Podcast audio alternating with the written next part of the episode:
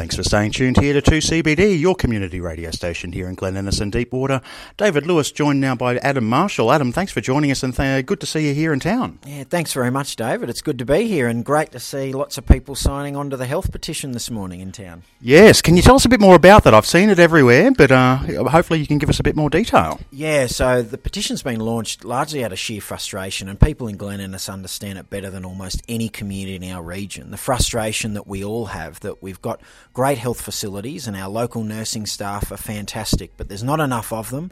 We don't have enough doctors in our hosp- working in our hospital system, and more frequently than not, people that uh, present with serious medical conditions are being diverted through to Armidale and uh, a lot lately uh, through to Tamworth because even Armidale can't handle all the extra work coming in from Glen Innes, Tenterfield, and Inverell. So this petition is born out of frustration, but it's about making a very strong statement as a region that this is a huge issue for us and we're sick to the back teeth uh, of not having our concerns heard. And we want the health uh, authorities, but also government, and particularly the Minister for Health, to actually take some immediate action. And we've presented solutions in this petition. It's not about just having a whinge, but it's about saying here are some potential solutions. We want the government to act.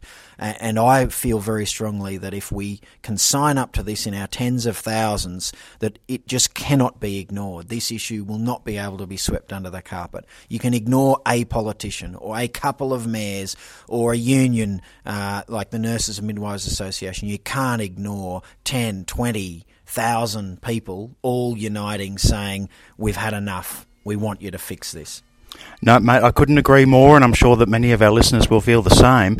You say in the petition that you've given some uh, some potential solutions. Can you tell us a bit more about what they are? Yeah, so um, Chief among the suggestions is to move away from what is now a failed visiting medical officer structure in our rural hospitals, where we don't employ doctors directly in our hospitals. We rely on local GPs to come into the hospital on a roster basis on a, when when they're called in. So leave their practice and run in. That worked probably very well 20, 30 years ago when we had a large pool of general practitioners in every town, and it wasn't very onerous on GPs to go on the roster. They might go on the roster for a day a week because because there are enough GPs. Fast forward to today, we have precious few GPs, and those that we have left uh, are older. They've they don't want to do it anymore. They're getting burned out. Or we have younger doctors coming in that just want to work Monday to Friday because they've got families, and that's completely understandable.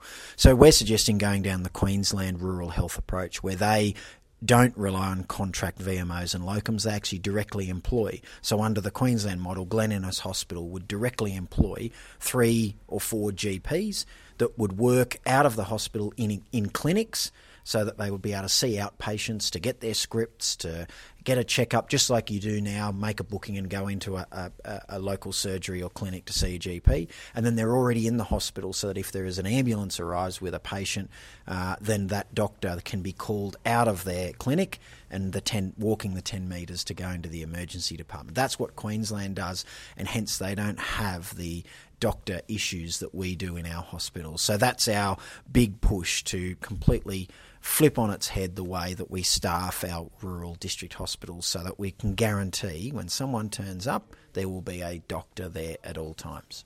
Mate, it uh, it sounds like uh, good common sense to me, but I'm only one person. I've uh, I've signed the petition.